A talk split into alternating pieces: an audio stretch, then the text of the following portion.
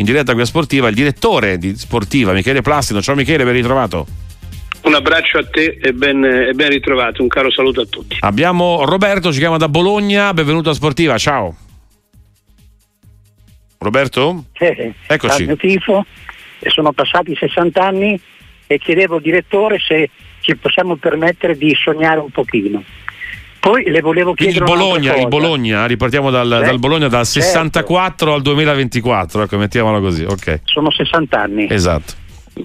E volevo chiedere al direttore un'altra cosa, eh, del nostro allenatore, che sicuramente sarà attirato dai canti delle sirene il prossimo mm. estate, ma non sarebbe molto più bello se rimanesse Bologna e, e se abbiamo la fortuna di fare la Champions, eh, andarci col Bologna in Champions? Cosa ne pensa il direttore? Va bene. Va bene, grazie, grazie Roberto. Allora, naturalmente si parla di Thiago Roberto, Motta, Michele. Sì, certo, certo. Allora Roberto caro, eh, intanto eh, appunto eh, per me le sirene già ci sono, non è che aspettano la fine del campionato, per cui ci sono. Io devo dire che confido molto nella società del Bologna, perché ha acquistato tanti punti da quando ho saputo che continua regolarmente a pagare lo stipendio alla famiglia di Mihajlović pure dopo la scomparsa, e lo farà fino all'esaurimento del contratto, il che vuol dire una particolare predisposizione dell'animo che va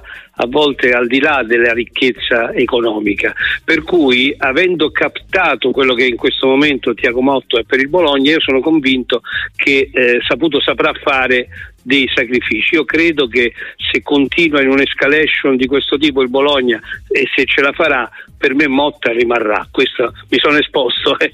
E oggi tra l'altro è stata una vittoria importantissima, perché eh, tra l'altro ha ribaltato contro una squadra che nel primo tempo la Lazio aveva giocato bene, per cui il Bologna è stato più forte della Lazio e quindi eh, è, è stata una vittoria non importante, importantissima. Poi una, un'ultima cosa che riguarda il sessantaquattro. Eh, ahimè, da un certo punto di vista, perché vuol dire la verità, io ero lì, ero in, in lo spareggio stadio di Roma, ricordiamo, l'unica volta che il campionato sì. venne deciso lo scudetto da, da uno spareggio, spareggio Bologna-Inter, e vinse il Bologna. E guarda, guarda, ci pensavo questa mattina, perché a Sky, che tra l'altro ringrazio perché ci nominano sempre Radio Sportiva e quindi noi li cambiamo, ma eh, avevo il, il figlio di Bernardini della Bussola, la famosa bussola, perché stanno per fare questo docufilm in televisione, l'hanno già realizzata eccetera, per cui sai, nominare Bernardini mi ha fatto subito pensare a quel Bologna e a quella incredibile mossa che a detta di tutti portò al successo, che fu quella di mettere all'ala incredibile, all'ala destra, per bloccare il grande Giacinto Facchetti che però attaccava, un terzino, mise Capra all'ala destra, se non sbaglio al posto di Eh, di Perani, se non sbaglio al posto di Perani, per cui come vedi il mio ricordo è vivido, andammo di sotterfugio così a cercare, perché non si trovava un biglietto, andammo allo stadio, eh, io con un mio caro amico, un mio amico da sempre Gianfranco, che volevamo vedere questa partita, mi ricordo ancora, li comprammo dai Bagarini che siccome erano gli ultimissimi, noi arrivavamo a partita praticamente iniziata, fummo gli unici che probabilmente nel corso della storia hanno pagato dai Bagarini il biglietto a minor prezzo di quello che era quello iniziale. No, tra l'altro però ricordiamo che all'epoca non c'erano alternative, insomma, per vedere la partita, lo spareggio, no, no, certo, eh, certo. si poteva solo andare allo stadio, insomma, non come adesso dove evidentemente ci sono eh, tante altre situazioni, lo però sappiamo. Però non so eh, se la fece la Rai, ah, non, ecco, non, ecco, lo ricordo, non me lo ricordo bene, io so solo che mandavate andare a vedere allo stadio. Lo spareggio eh, scudetto, lo spareggio eh, tra Bologna ed Inter. Le vostre chiamate tre tre quattro sette sette tre zero zero due zero al telefono. Allora il tema Napoli è un, è un tema molto caldo, mm. e i vostri WhatsApp anche audio tre sei sei sei due otto quattro uno due due, tra poco ci arriviamo, ma intanto abbiamo Franco che ci chiama da Ravenna. Ciao, benvenuto. Ah, buonasera, buonasera Ciao. Al direttore, eh, dal quale ne approfitto per ritornare sui grandi centravanti degli anni settanta fino ai sessanta. Vorrei chiedere al direttore, secondo lui, quello che eh, il centravanti da area, quello che secondo lui è un po' al di sopra di tutti. Io dico due nomi.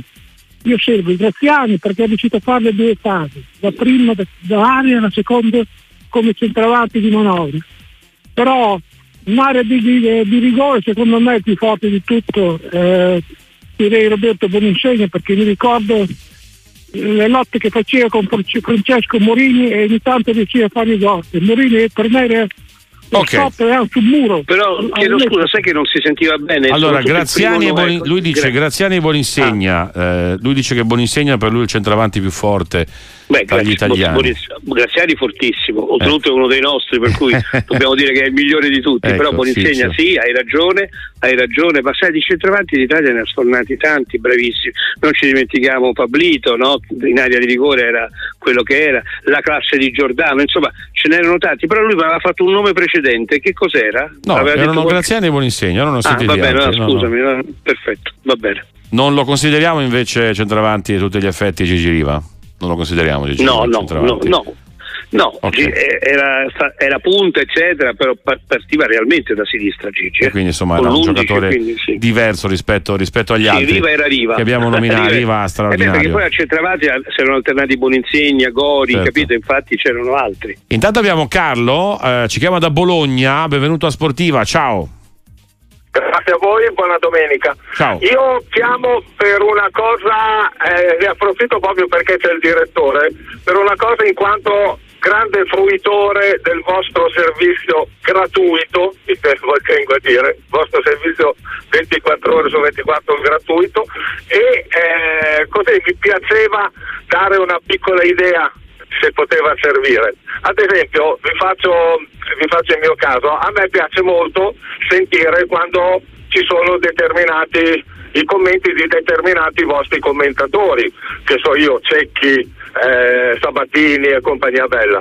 Come mai? Perché non, non, non fate nell'app il fatto di eh, proprio delle, delle rubriche dentro, dentro l'app dove si possa ascoltare eh, proprio non so i commenti dei commentatori oppure eh, quelle che sono le, le, gli interventi degli ascoltatori, sai quando li mandate a fine ora. Ok, ok, ok, grazie, grazie Carlo. No, c'è gra- già no, comunque no, nella sezione podcast sì, lo diciamo, eh, ci sono già eh, tutti eh, i microfoni eh, aperti, eh, potete ascoltarli in replica. No, no, prego, mi hai anticipato. No, no, no, mi hai anticipato, stavo dicendo la stessa cosa e comunque lo volevo ringraziare per un altro motivo, perché lui con il microfono aperto mi ha, ha fatto una domanda, ha fatto una proposta e lo ringrazio tantissimo, perché a volte magari uno può sembrare scortese, anche se poi alla fine rispondo che non è lo spazio giusto, ma perché essendoci la mia email per il corso, sono spesso tantissimi i nostri ascoltatori chiamano per fare, ecco, per dare le loro idee, le loro proposte, le cose di questo tipo,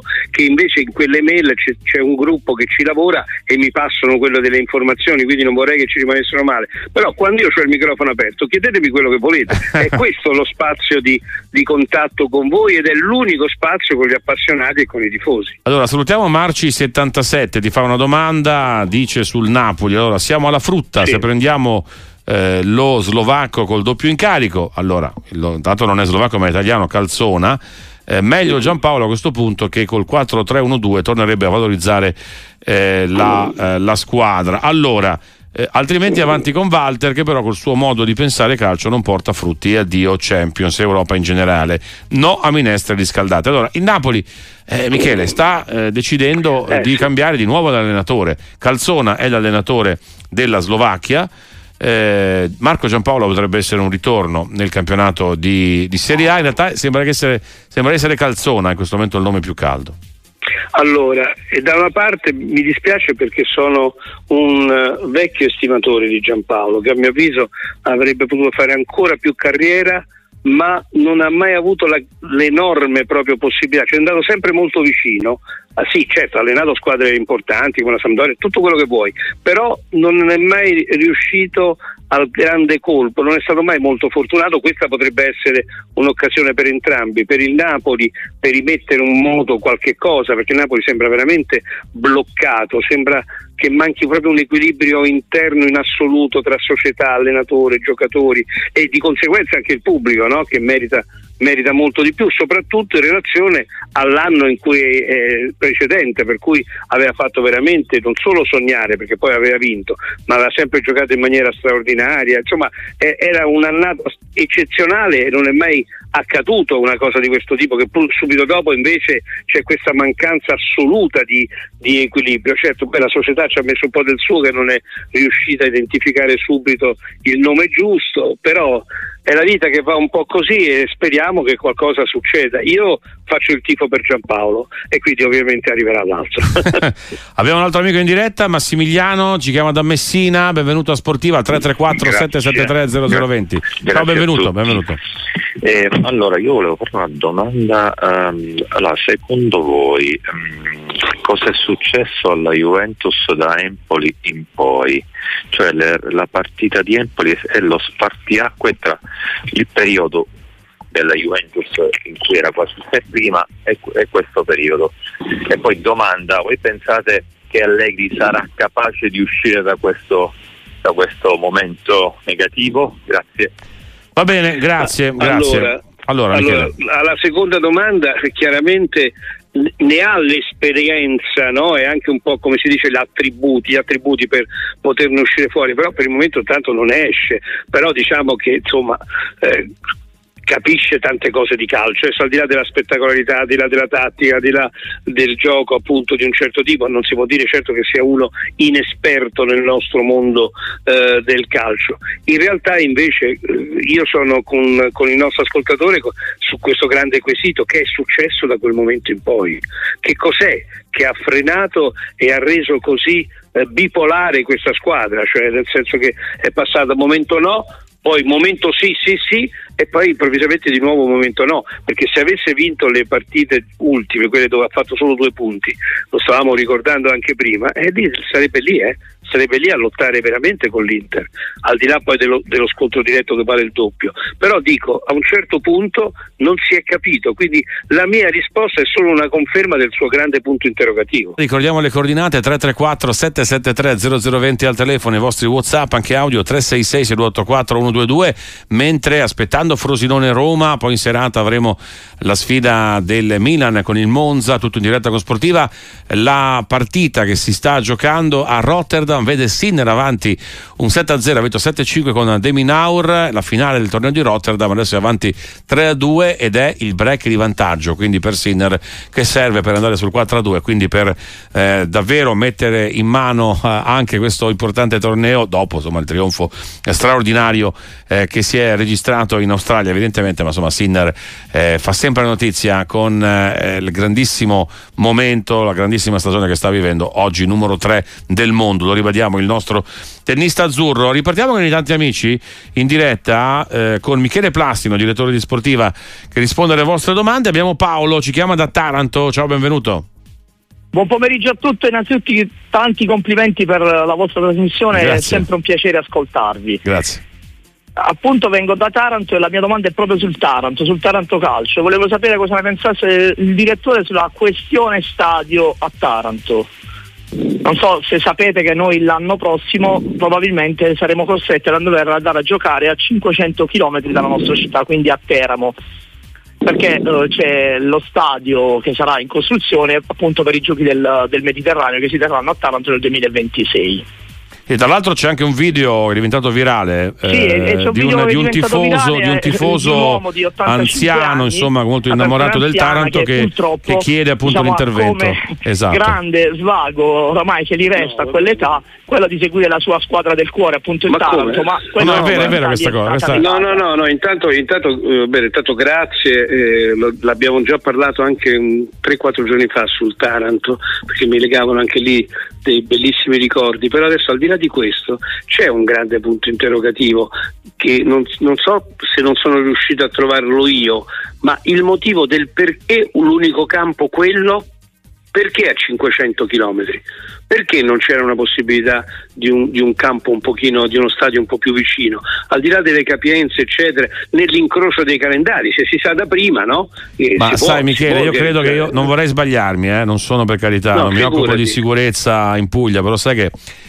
all'interno di una regione ci possono essere anche delle rivalità tra tifoserie diverse, non è, a sì, volte sì, magari no, non no. è facile portare a giocare no, eh, no, una squadra in una, in una città tra virgolette vicina, ma magari con rapporti, no, no, ecco. Ah, hai, regio- hai ragione, però voglio dire, al di là della Puglia, da Taranto, se non vado errato c'è qualche cosa nelle, nelle regioni confinanti un po' più vicino di Teramo, o forse no, e forse questo è il problema, che la più vicina disponibile è quella, probabilmente, altrimenti non si capisce, no? È comunque però un tema, non, diciamo, delicato, se no, così, ma, eh, ma eh. se è così non possono farci niente, purtroppo. Diciamo che non c'è mai, quando una squadra, in generale, quando una squadra perde lo stadio per qualche motivo, non c'è mai la corsa, diciamo, a prendere le, le squadre che possono arrivare in un'altra città, perché devo dire che le varie città già, voglio dire, già si tengono le loro, non vorrebbero avere altre squadre, voglio dire, per motivi proprio di, di sicurezza, io parlo solo per questo. Sì, sì, no, no, no, ma hai ragione, hai ragione, questa è l'unica cosa che, che, che, che sia plausibile,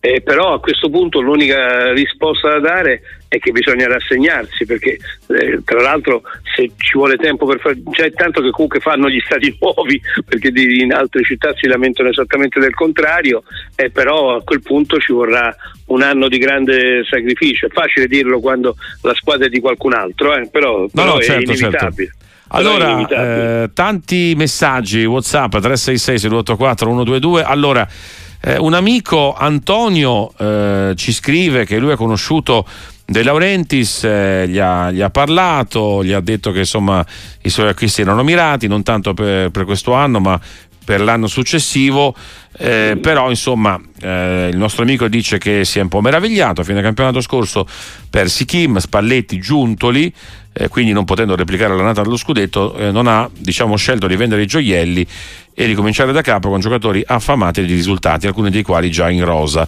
Questo è stato l'errore di De Laurentiis, ci chiede Antonio. Cosa rispondi, Michele? Eh, però non ho capito che voleva dire, cioè secondo lui non ho capito quello, quale sarebbe stata però la soluzione alternativa migliore.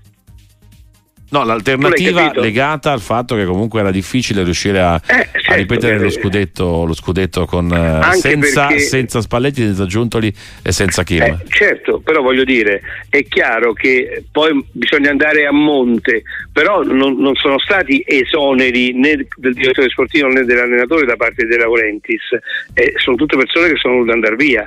Poi perché sono volute andare via, e qui bisogna risalire chissà a quali da- responsabilità di rapporti, eh, però sai, con, era, era difficile porre rimedio a questo, eh? Non era così. Però semplice. Ecco, poi... uno dei grandi temi, no, Michele, è che il Laurentiis, possiamo dire, insomma, presidente che ha fatto ottime cose per il Napoli in generale, no, nella sua gestione, però forse questa volta si è un po', mh, non dico improvvisato, per carità, però ha voluto essere anche un po' direttore tecnico, cioè avere, dare eh, una sì. scelta, voglio andare un po' oltre il suo ruolo, che è molto importante, intendiamoci, non che sì. non debba metterci becco, per carità, ah, è, quello no, che, è quello carità. Che comanda, la decisione allora, ultima è sempre sua, però forse questa sì. cosa qua di dire il quattro tre tre, come se avessi già trovato la soluzione, non l'ha trovata comunque con Rudy no, Garcia. Ma sei, tu hai, hai perfettamente ragione, però qual è il problema? Che siccome comunque, e l'ha dimostrato come imprenditore, è una persona intelligente, eh, questo era il momento peggiore per dire faccio tutto io. Perché? Perché aveva tutto da perdere dopo lo straordinario anno, no, eh, passato, per cui lì eh, ci sarebbe stato bisogno magari di un po' più di umiltà, magari parlare alla gente e dire, eh, spiegare bene perché erano andati via quei personaggi, o comunque alla base di tutto cercare di trattenerli. Quella era la cosa, la cosa fondamentale sia dei giocatori sia del, sia della, del direttore sportivo e sia anche dell'allenatore. Però a quel punto invece invece di fare il grande accentratore, adesso risolvo tutto io, invece cercare di stare con i piedi per terra. Poi sai, eh, poi la vita è fatta di momenti, a volte anche di, di combinazioni fortunate e sfortunate, però ecco, eh, io credo che l'errore sia stato proprio quello di fare l'accentratore in un momento in cui aveva tutto da perdere e niente da guadagnare, quindi non in questo caso per ecocentrismo, ma non so per quale motivo. In diretta con Radio Sportiva, Michele Plastino e tutti voi, tre tre quattro, sette sette tre, zero zero due zero al telefono, i vostri WhatsApp, anche audio, eh, tre sei sei, sei due otto quattro, uno due due. Un amico, Alessio da Pisa, ti chiede, ecco, eh, un ricordo della serata dell'addio al calcio di Bruno Conti, che tu stesso avevi condotto televisivamente. Ci confermi, Michele? Eh sì, eh, quello rimane, io poi feci proprio il film su quella giornata, su quella serata, su quell'addio.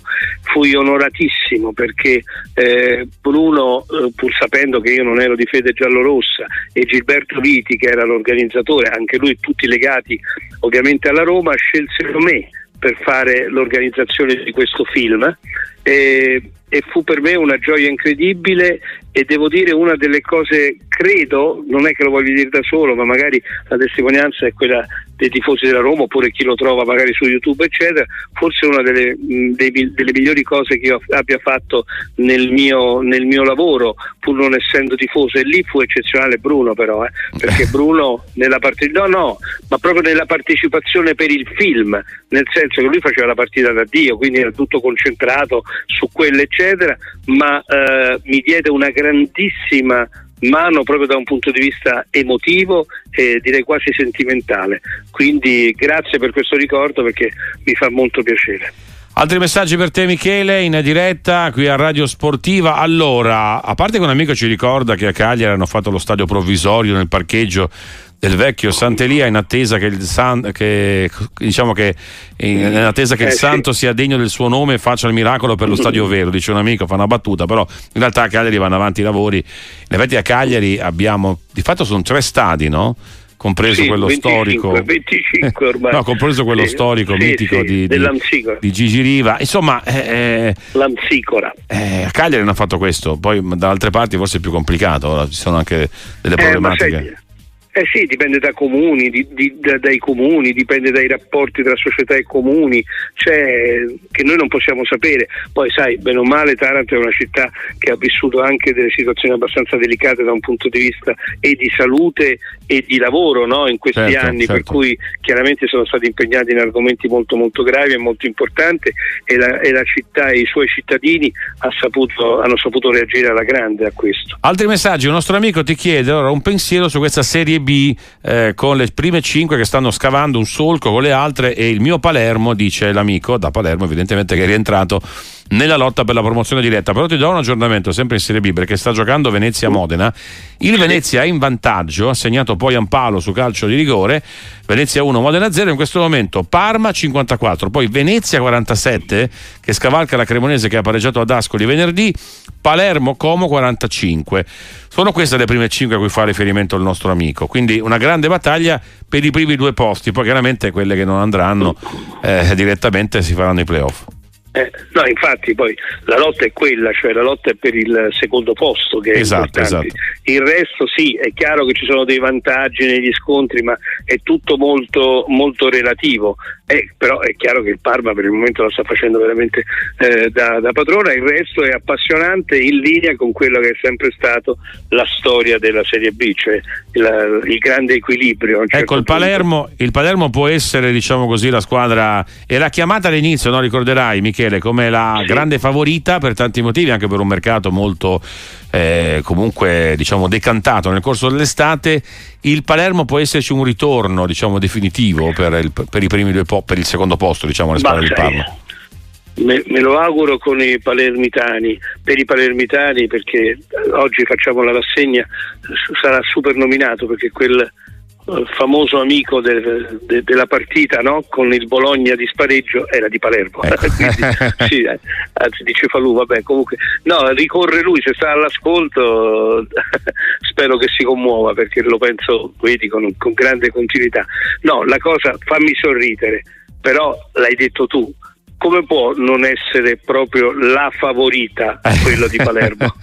Eh beh certo, la favorita di Palermo. Allora, tanti amici in diretta, abbiamo un altro amico, eh, Andrea ci chiama da Salerno, benvenuto a Sportiva, ciao. Salve, ciao, sono ciao. da Salerno e come eh, diciamo dalla mia provenienza tipo la Salernitana, volevo sapere, visto che mi sono collegato da poco, cosa ne pensate, se eh, questa disfatta di quest'anno è un problema di dell'ex direttore Morgan De Santis, un problema dell'acquisto manca- degli acquisti mancati del sardo calciomercato del direttore Sabatini, o è un problema eh, del nostro presidente Dallino Iervolino, non so, cosa ne pensate? Va bene, va bene, grazie, grazie, salutiamo Andrea e gli amici di Salerno, Salernitana, insomma, che in questo momento è ultima in classifica, Michele.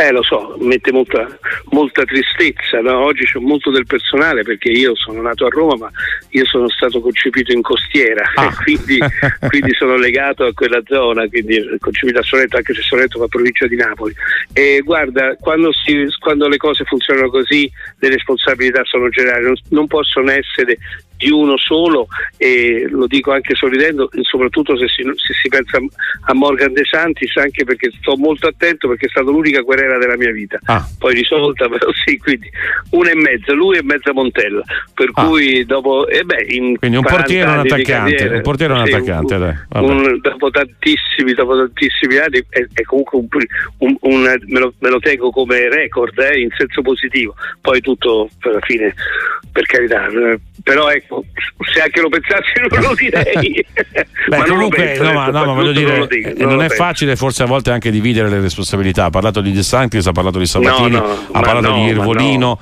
eh, ci sono stati anche diversi allenatori, Paolo sì, Sosa, poi Inzaghi, sai, adesso Liverani, altra scelta come, insomma, su cui si può anche un come, po' discutere. Quando, no? poi, e quando si parla di queste cose è inimitabile fare un po' eh, di filosofia e dire, signori miei, quando le cose nascono male poi è difficile rimetterle a posto, capito? Per cui eh, è stata un'annata andata a male, quindi mi auguro che abbia poi le possibilità di risorgere presto.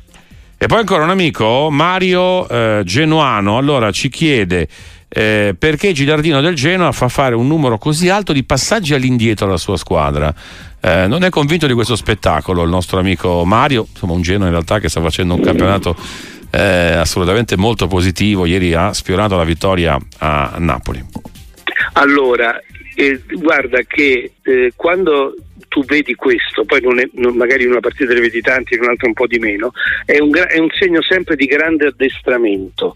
Perché? Perché vuol dire che lui addestra la sua squadra nel momento stesso in cui si sente aggredita, e poi magari eh, non tutti eh, sono allenatori, no? Ci mancherebbe, però se tu hai il pallone e ti aggrediscono, la, la vera sempre salvezza è quella del darla dietro, ma soprattutto, proprio perché lo fa spesso, ade- invito il nostro ascoltatore di vedere i movimenti che sono successivi a questo, cioè lui dà la palla dietro, allora quello che riceve la palla in quel momento diventa il grande regista della squadra, ma evidentemente appena la palla poi va dietro ci sono dei movimenti dei giocatori in controtempo che riescono quindi a superare il pressing e l'aggressione degli avversari. Degli avversari. Quindi è un fatto di addestramento importante, positivo, non negativo. Vediamo se, se poi quando vedrai mi, mi darai ragione. Va bene, grazie davvero Michele. Michele, prima di salutarti, allora, tra poco c'è Frosinone-Roma, che comunque eh è una partita sì, insomma tutt'altro che, che banale, molto importante il Frosinone, attenzione, eh, la Roma sappiamo in corsa per le zone europee, ma deve eh, diciamo replicare alla sconfitta con l'Inter, dopo il pareggio col Feyenoord, comunque importante in Coppa, e il Frosinone deve stare attento a non farsi, diciamo così, risucchiare. Mi pare che Frosinone no. in questo momento, anche lo stesso Lecce, debbano stare molto molto attenti. Guarda, infatti sarei rimasto anche di più con voi se non fosse, tra le altre cose, questo è anche uno dei motivi per cui adesso devo fare delle cose e poi devo vedere la partita. Perché? Perché il mio Gol di Notte, l'edizione laziale, quest'anno vive di due studi, perché tra l'altro l'editore è di lì, cioè è della provincia di Frosinone, per cui il Frosinone è stato seguito da Teleuniverso, la televisione dove io lavoro, da sempre, anche quando era nelle serie inferiori, figurati adesso in Serie A, tanto che abbiamo un doppio studio, per cui lo seguo ormai da qualche anno con tantissima attenzione. E adesso nel finale, perché non volevo eh, rattristarvi ancora una volta, l'altra volta abbiamo parlato del povero Alberto Mandolesi, eh sì. fammi abbracciare adesso la famiglia, gli amici, le amiche che so che seguono Radio Sportiva, eh, di Sabrina Villa, che è stata la mia redattrice per tanti tanti tanti anni e che eh, se n'è andata anche molto giovane, per cui nel finale almeno permettetemi questa questa dedica con tantissimo affetto. Non l'ho fatto prima ovviamente per non rattristare tutta la situazione, ma non me la sento di lasciare così, lei che ha vissuto per una vita per la radio. Grazie davvero anche per questo pensiero Michele Plastino, e a presto qui a Sportiva. Ciao Michele. Un abbraccio, un abbraccio a voi, grazie.